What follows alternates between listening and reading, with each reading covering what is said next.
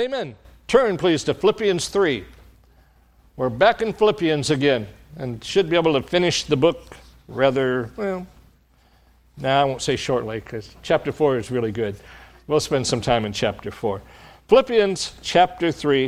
If you have an outline, it's examples, good and bad. That's exactly what Paul's talking about.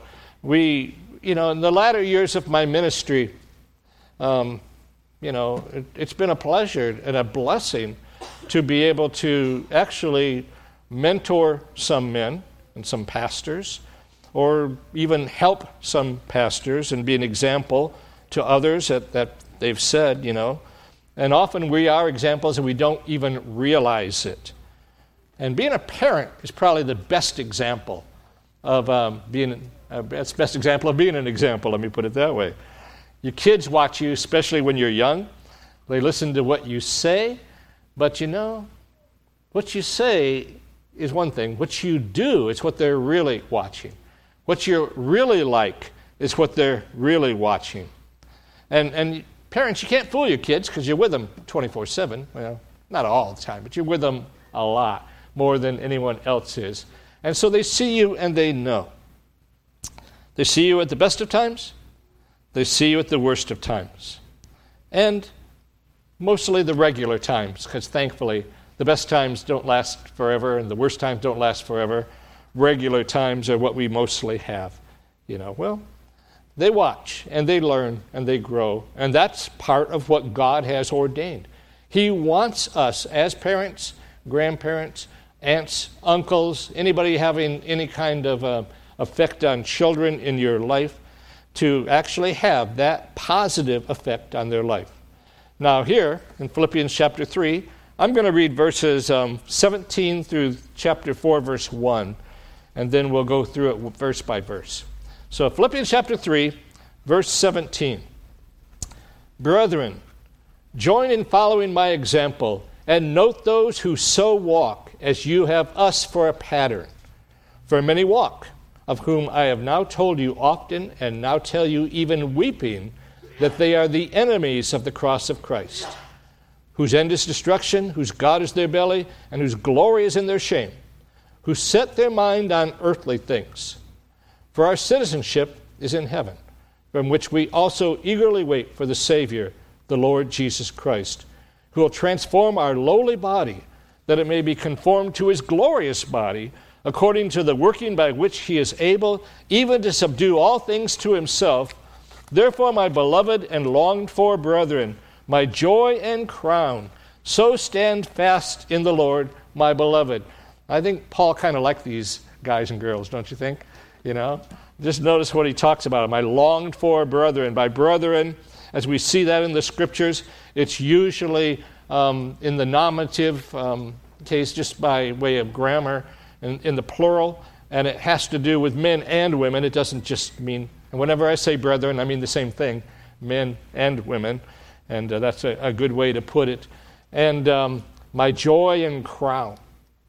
He said that in other places too, talking about his beloved ones. So stand fast in the Lord, beloved. So I think we get an idea of Paul's affection for these Philippian believers. And so he says in verse 17, Brethren, join in following my example, and note those who so walk as you have us for a pattern. And, um, you know, it's kind of interesting in the Greek imitators together of me be brethren. Uh, it's not good English, so we have to smooth it out to that. But that's what he's talking about. It's a loving call. He uses this term for fellow believers. And so you might say, well, wait a minute. Paul, you're telling us that you're an example to us. You're not perfect. Paul would be the first one to tell you he's not perfect. In fact, the Apostle Paul tells us that in verse 12 of chapter 3 Not that I have already attained or am already perfected, but I press on that I may lay hold of that for which Christ Jesus has laid hold of me.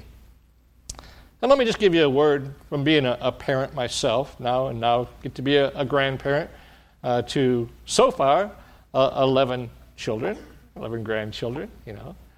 Uh, you will not be perfect in their eyes, but I'll tell you something that can make a big effect on them. It's when you admit that you're wrong. Do something wrong and admit that you're wrong and, and even apologize to them. You know? It'll make a big difference. And that's just being real, you know. You don't have to be absolutely perfect to be a good example. There are, if, if that was the case, there wouldn't be any good examples on the earth. It would be impossible, you know. But we're told to walk in his steps. The Lord Jesus Christ was the perfect example on the face of the earth. And we're told to walk in his steps. And Paul himself said, Follow me as I follow Christ. And uh, what he means by that is also the inverse being true. If I don't follow Christ, don't follow me. Follow me as I follow Christ. So we profit from earthly role models. We profit from earthly examples.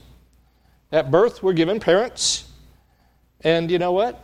If our parents are bad examples, that will be a hardship to us. Uh, if we're orphans, that's a, a great hardship. But remember, God promised to be a father to the fatherless and the orphans. So we always have Him to look to. Good role models shape us, but um, I'll tell you where you don't find good role models generally. The world of sports, not too many good role models there. There are a few. Hollywood, maybe two or three. you know, you know. But this is where the world looks for role models. This is where they look to try to see what a, a man is like or what a, a woman is like. Uh, the music industry, uh, not too much. Christian music, how about that? Uh, we won't talk about it. Okay. so, so role models. You know, the role models really, the best role models are the people that you actually know, the people you actually interact with, the people that you actually see, and you can see their lives. And actually, we're told that in the scriptures, where uh, Peter writes and says, The elders who are among you, I exhort. And then he shows humility by saying, Myself, who am a fellow elder. He's an apostle, he calls himself a fellow elder. He says, But the elders who are among you, you know, if you're, you know, you ought to be accessible, your pastor ought to be accessible to you. You ought to be able to talk to your pastors, you know. And uh, we try to make ourselves accessible here to you and try to make sure that uh, we get to know you and that you get to know us too. Well, Paul was in prison as he writes this. He says, Join and follow my example. He's not asking them to become prisoners. He says, And note those who so walk as you have us for a pattern. And then he talks about walking again. He says, For many walk, of whom I've told you often.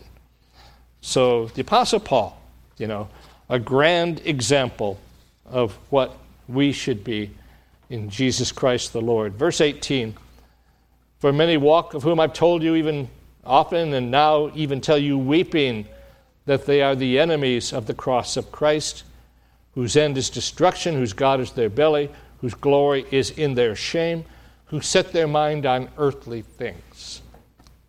False doctrine, false teachers. He'd already warned them against those who preached the gospel with less than pure motives. Got to go all the way back to chapter 1, and I won't do that right now. We, we preached a couple messages on it. But in chapter 1, there was that perplexing statement about those that, that preach trying to make things even worse for Paul. You go, how in the world could that be?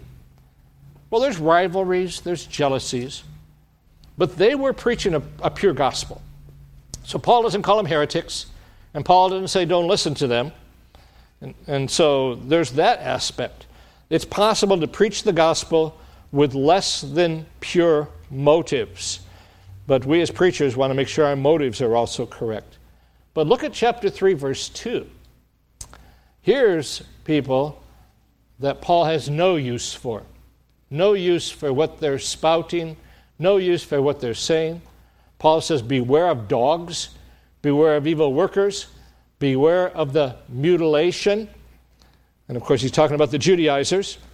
The Judaizers said, You cannot be saved unless you're circumcised after the manner of Moses. They made a prerequisite to salvation to be this earthly model. Then they tried to take the Old Testament ceremonial laws and, bind them upon the people and turn them into Jews before they could become Christians. Paul says, Beware of dogs, beware of evil workers, beware of the mutilation. For we are the circumcision who worship God in the Spirit, rejoice in Christ Jesus, and have no confidence in the flesh. So they believed they had this great spirituality, but Paul says, We, those that know the Lord, those that have been spiritually circumcised, are the true circumcision. We worship God, we glory in Christ, and we put no confidence in the flesh. And of course, those are all the things that um, the Judaizers were doing, as you can see. Well, now as we are in verses 18 and 19, it's not as clear cut. We don't know exactly who he's talking about. We don't know who he's warning them of. For many walk of whom I have told you often, and now tell you, even weeping, that they are the enemies of the cross of Christ and then you can see what happens to them. We don't know exactly who they are. We don't know what false doctrine they were peddling. It was obviously false doctrine. They were against the cross of Christ. Well, I think there's a reason for that. And I think it's helpful for us that there isn't something given like was given in 3 2. 3 2, we can clearly see. There's the Judaizers. You know, beware of dogs, the Judaizers considered Gentiles and, and others, uncircumcised people, to be nothing more than like dogs. Beware of evil workers. Uh, they were trying to make themselves look uh, more holy by the amount of laws they could keep and how fastidiously they could keep them, even to the, to the tithing of mint and anise and, and small items like that. And then beware of the mutilation. Paul calls, calls the physical circumcision that they were touting mutilation. I don't think Paul made any friends doing that with the Judaizers. But Paul wasn't trying to be friends with the Judaizers. He was trying to preach the gospel. And of course, Paul also had hopes that those Judaizers would come to faith in Christ and see things differently, just like he had come to Christ and seen things so differently. But who are these in verse 18? We simply don't know, and there's a reason for that. You can actually fit just about any heresy that exists into verse 18. You know, if they don't preach Christ crucified, salvation by grace alone, faith alone, by Christ alone, then they fit into the category of verse 18. They're preaching a, a different gospel. I got a, a letter this week at first, I thought it was a personal letter because it was handwritten personally on the front cover with a, with a return address and a name that I didn't know. And so I opened the letter up to see what it had to say, and it turned out that uh, it was a letter from a Jehovah Witness that was inviting me to watch their. Yeah, some of you got this same letter from different ones. Yeah, I know it's difficult for them to go door to door right now, and so I'm, a lot of them have taken to writing letters and such like that. I'll commend their diligence. I will not commend their doctrine, you know. And so, you know, um, we just have to look at things properly. I prayed for the lady. I didn't pray with her, but I prayed for the lady as I read the letter, thinking about uh, all of these letters that she was writing and putting them out all over the place, no doubt paying for her own postage and such like that. Very, a lot of work, a lot of work, but it wasn't God's work. So may the Lord work in great ways in her life. We do not despise her, we pray for her. But these are enemies of the cross. Enemies of the cross. They're still around. They take many different forms. They have many different philosophies, but they have some things in common, and you can see them here. The first thing is they're enemies because they're opposed to the things of God, the things contained in the Word of God, and they're vocal about it. And in a situation, and in many situations around the world today, uh, in, when combined with government, this results in persecution. And there are many brothers and sisters being persecuted even at this very hour because they stand for the cross of Christ. Their God is their belly. Now that's interesting. It, it doesn't mean they're overweight, okay? It doesn't mean that, you know. But it's interesting what it does mean. We find the same word for belly in Romans 16, 18, and I put it on your outline there. Um, it's about dangers in the church for those who are such. For those who are such do not serve our Lord Jesus Christ, but their own belly, and by smooth words and flattering speech deceive the hearts of the simple. The Greek word there is koilia, and it is literally belly, but it can mean appetites, really. It means desires and appetites, especially the physical desires of the body. So they're slaves to their own appetites, they're slaves to their own base desires. And, um, well, you can see that kind of thing today in modern day America. Protests demanding the right to murder their babies, pride marchers flaunting their sin, and society standing with them, commending them for their own bravery. Whose glory is their shame? Whose glory is their shame? Paul is echoing Hosea 4 7. I will change their glory into shame. Hosea 4 7. Simply put, things that should be hidden, things that they should be ashamed, but instead are proud, and those who agree with them are proud and consider them to be virtuous. And politicians hope to gain votes of those who practice such things. There are, are many politicians today, I tell you, that at one time were anti abortion, but they realized they could never win with a platform like that, so they changed. They changed their core belief and sold out.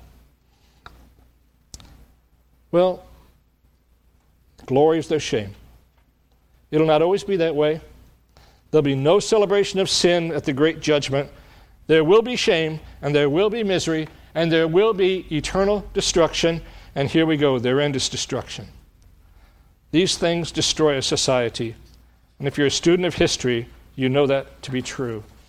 It's so easy for us. We've got to be careful. I, I have to be careful because it's easy to be consumed with anger against those who flaunt their sins so grievously in front of us. It's easy to rise up in anger. But let's think what that means whose end is destruction. We're talking about individual destruction. We're talking about people going to an eternal hell. We're talking about being closed from the presence of God. They're enamored by the world. They're enamored by the philosophies of the world. They're blind. They don't know any better. Their minds are darkened. We pity them and look for opportunities to proclaim the gospel to them because the same God who saved you is able to save them. Their minds on earthly things. The here and now is what matters. What will benefit me? How can I satisfy myself? How can I do my own thing with no consequences?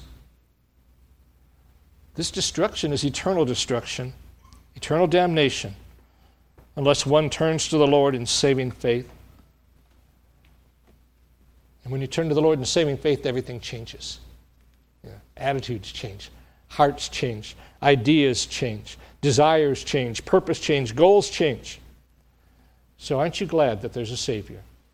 A Savior of sinners who's taken so many of us who were like this and made us to be sons and daughters of God. That's by His grace and for His glory. And so, our citizenship, our citizenship, verse 20, our citizenship is in heaven, from which we also eagerly wait for the Savior, the Lord Jesus Christ who will transform our lowly body that it may be conformed to his glorious body, according to the working by which he is able even to subdue all things to himself. Now, it was interesting to me to notice the Greek words here that seemed so familiar, And they were familiar because we saw them in chapter 1, verses 27 and 28. And I'll just go over four of those words for you here, and that should help us. But first, let me read you uh, chapter 1, verse 27 and 28. You can look on your outline or you can turn there.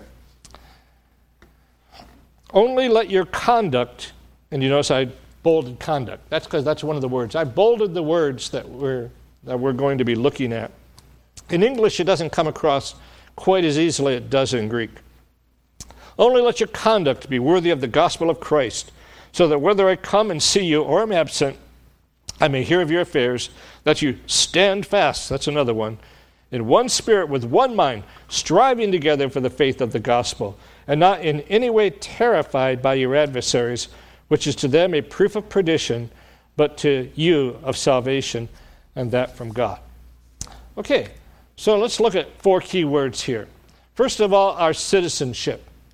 You're not going to see that word so much in uh, chapter 1, verse 27, but uh, I remember as I preached it that this was talking about citizenship. Let your conduct.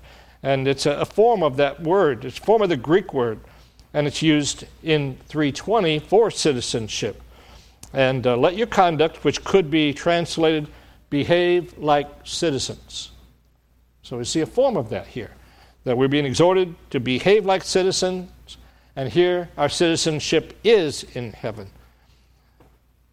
Not citizens of Philippi. Oh, certainly they were. They were citizens of Philippi, and they should give all proper honor and deference as they can. But I have to say, as they can, because you got to remember that as citizens of Philippi, they were also Roman citizens automatically. They had Roman citizenship just because they were born in Philippi. That was the great honor bestowed upon them. But the problem is emperor worship. They were expected to worship the emperor, you know. And um, those in Philippi, Christians, couldn't do that. They were citizens of Philippi, but their greatest citizenship was in heaven. And it's so much more glorious to be a citizen of heaven than any earthly kingdom. So much more glorious to be a citizen of heaven than a citizen of Rome. To have Jesus Christ instead of Caesar. And back then, as Paul was in prison in Philippi, and as the Philippians, or not in Philippi, in Rome, and as the Philippians were reading this particular letter, I doubt anybody would have expected that Rome would ever fall.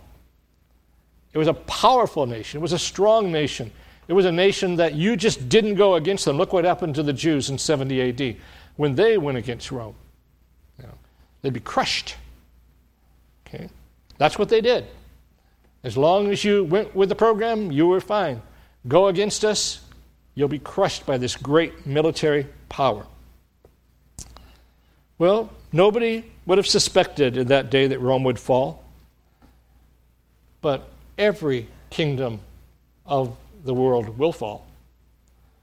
It'll either fall in a way that everybody sees it fall, or it'll fall at the return of Christ, Jesus the Lord. There's only one eternal kingdom. It's God's kingdom, you know. And we find that in the book of Daniel, don't we? Where it talks about the kingdoms that are coming. And then there's a stone that's cut out of the mountain, crushes all the kingdoms, and grows and takes over the entire world. Okay, in the book of Daniel. Okay. Second thing, destruction. See destruction in 319, whose end is destruction. Again, it's kind of hidden in the translation that I have. It's called perdition there in the New King James. But really, it's exactly the same Greek word. And um, the exact same word in both places destruction, not annihilation. And there's a paraphrase of, of 128. If you look on your outline there and look at verse 128, Weymouth's paraphrase reads like this where it says, Not in any way terrified by your adversaries. Okay, it goes, Your fearlessness will be to them a sure token of impending destruction. But to you, it means your fearlessness, will be a sure token of your salvation, a salvation coming from God. So that's paraphrased, but I thought it said it very well. I thought it was very, very true. And then, third of all, the Savior. Your salvation is that from God. Okay? And that's true. The Savior. It's not the same word, but it's the same root. Okay? Savior and salvation. The Lord Jesus Christ, our Savior. Did you know that the Roman emperors considered themselves to be saviors? They were the saviors of the Roman citizens. But these Christians in Philippi knew Caesar was a counterfeit savior.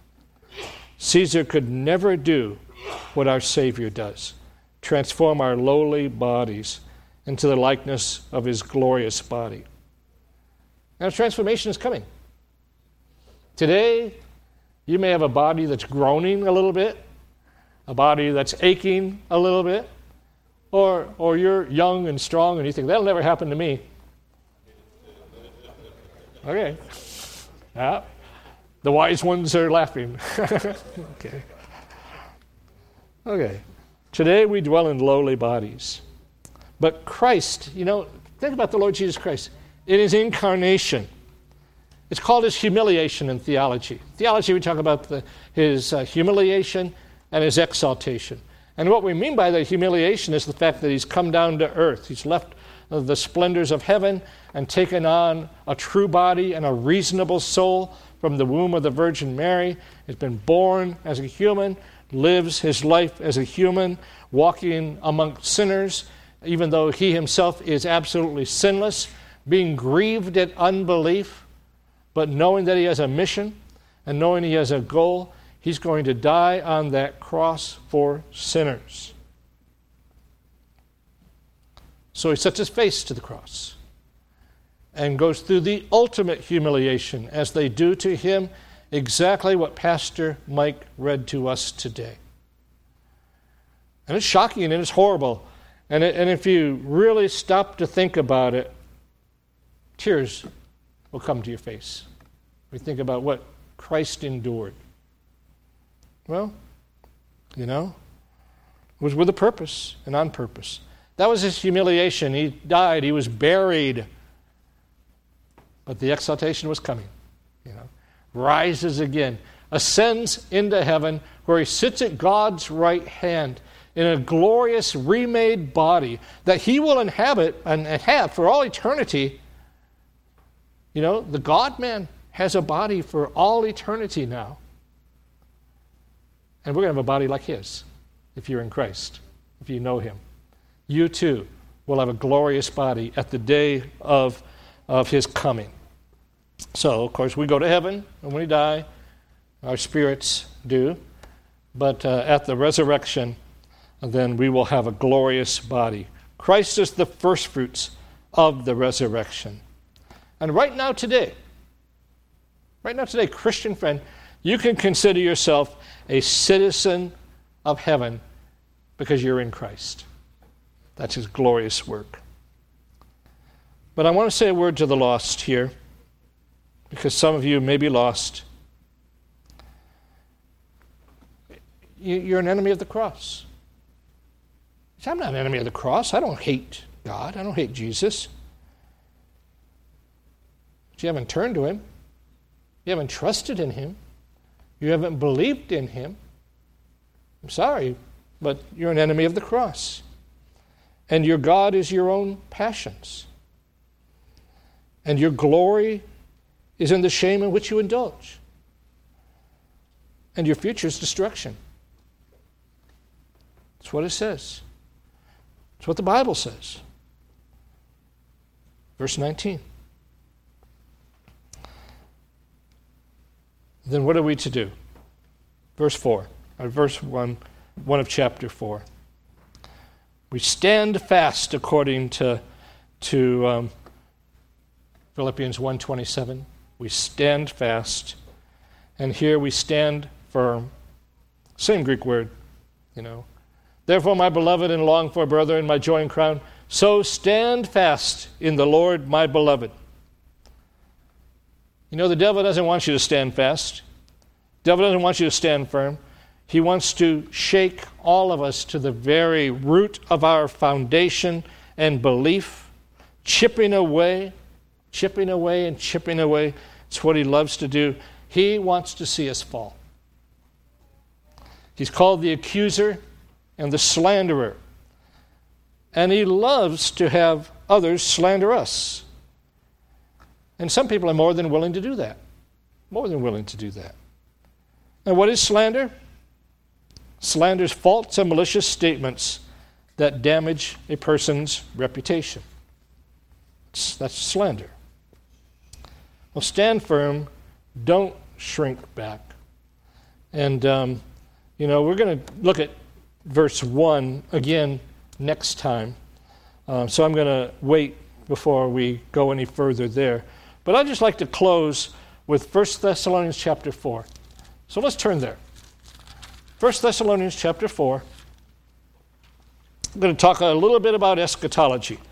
We've been talking about eschatology on, on Sunday evenings through the book of Revelation. We've taken a, a break from that for a little bit as far as the book of Revelation goes. But, um, you know, we've been studying eschatology. Some people say, I don't understand eschatology. I don't need to understand eschatology. It's not important. And it really isn't so important what camp of eschatology you fall into. There's Christians in, that are dispensational, there's Christians that are historic pre premillennial, Christians that are amillennial, Christians that are postmillennial. When I'm talking about eschatology, uh, I'm really not talking about that as much, of what camp you fall into, or maybe you um, uh, don't have a camp at all. You know, uh, you're a I don't know millennialist. Well, whatever it happens to be. But there's one thing that every true Christian ought to agree on the Lord Jesus Christ is coming again. There's going to be an end to this world as we know it. This world is not going to last as it is today uh, forever. And aren't you glad? You know, we wouldn't want this to last this way forever. And 1 Thessalonians 4, along with 1 Corinthians 15, which we won't look at t- today, for lack of time, but you can look at it later, tells us really what we need to know about the doctrine of the second coming of Christ. 1 Thessalonians chapter 4, verse 13.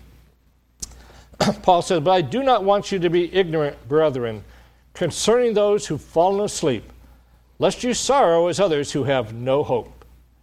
For if we believe that Jesus died and rose again, even so God will bring with him those who sleep in Jesus. For this we say to you by the word of the Lord, that we who are alive and remain until the coming of the Lord will by no means precede those who are asleep. And I think because this was written so early from the Apostle Paul, that the Apostle Paul was rather expecting the Lord Jesus Christ to come in his lifetime. By the time we get to the end of his life, in 2 Timothy, I think we can kind of see that, that he realizes he's going to, to be a martyred instead. But um, here, you know, he puts himself into the category. For this we say to you by the word of the Lord, that we who are alive and remain until the coming of the Lord will by no means precede those who are asleep. For the Lord himself will descend from heaven with a shout, with the voice of an archangel, and with the trumpet of God. And the dead in Christ will rise first. Then we, who are alive and remain, shall be caught up together with them in the clouds to meet the Lord in the air and thus we shall always be with the Lord. Therefore, comfort one another with these words.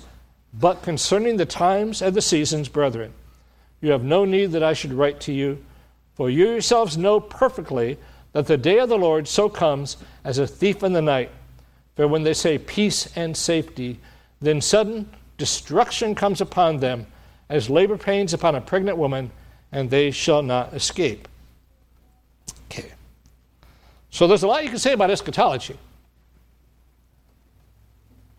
We can see many things here in this passage. At a time when you least expect it, you know, destruction comes. But why does destruction come? Because if you're not one of Christ, uh, then you do not rise. And if you're one of Christ, you do not see him as your Savior at the second coming, you see him as the judge. That, that's the horror of the situation.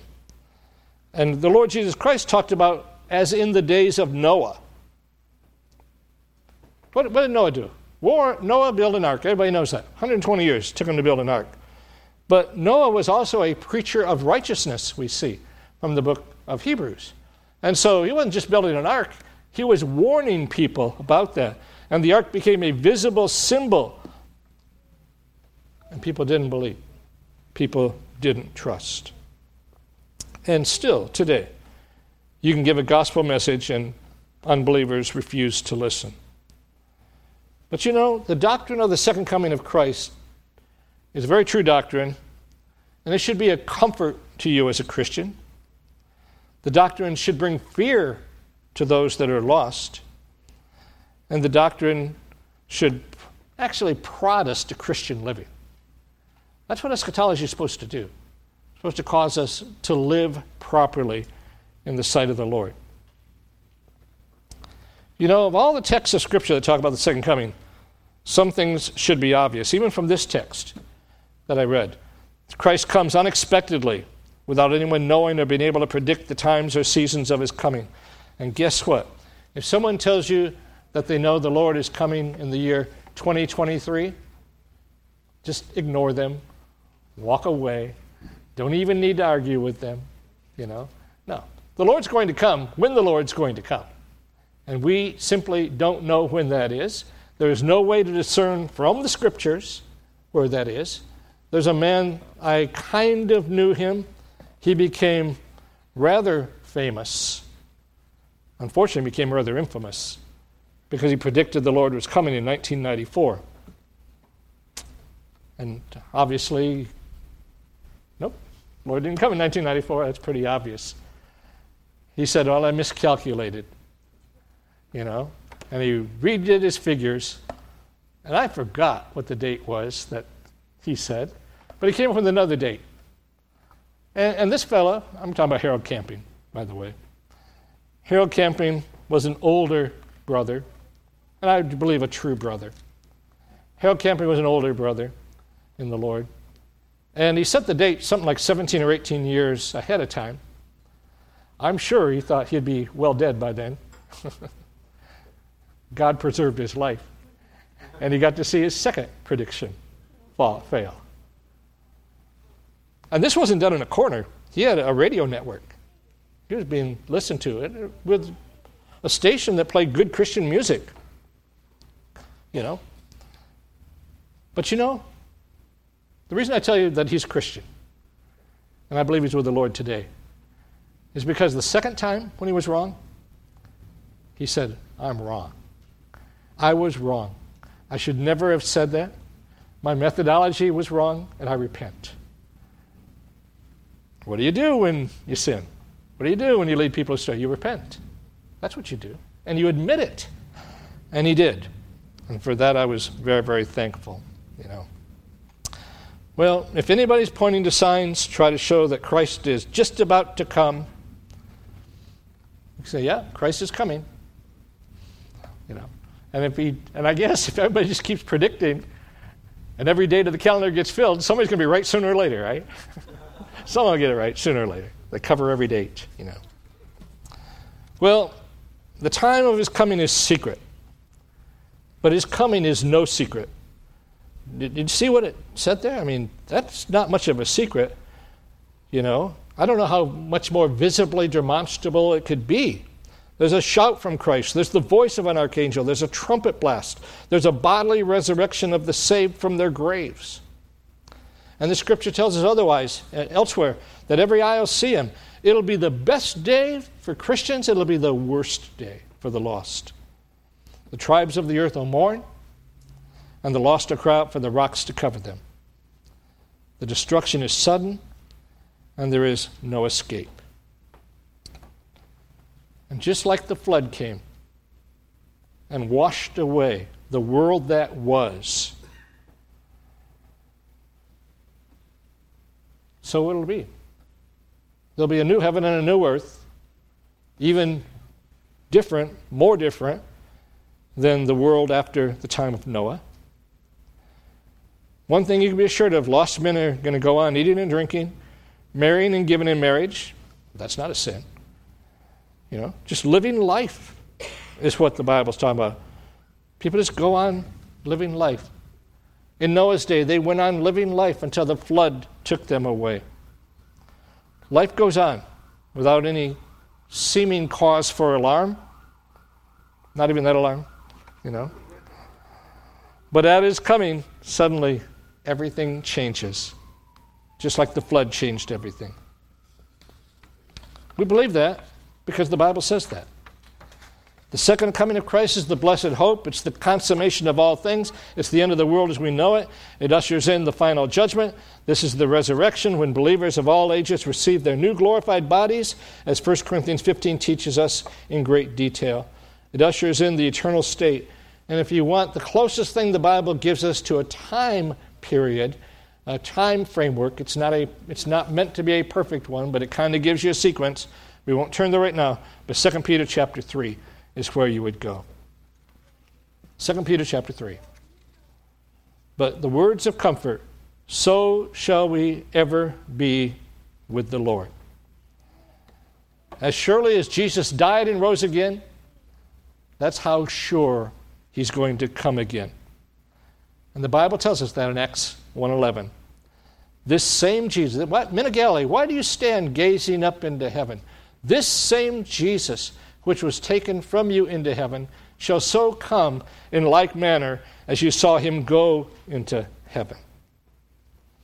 So I'll conclude with that. Just saying, do you know him? Are you trusting him for salvation? Outside of him, there is no safety. Outside of him, there is no hope. Outside of him, there is only the righteous wrath of God, the wrath that Jesus took upon himself for those that believe in him and those that trust in him. Do you know Christ as Savior? Is he your Lord? Are you trusting in him alone? Let's look to the Lord in prayer.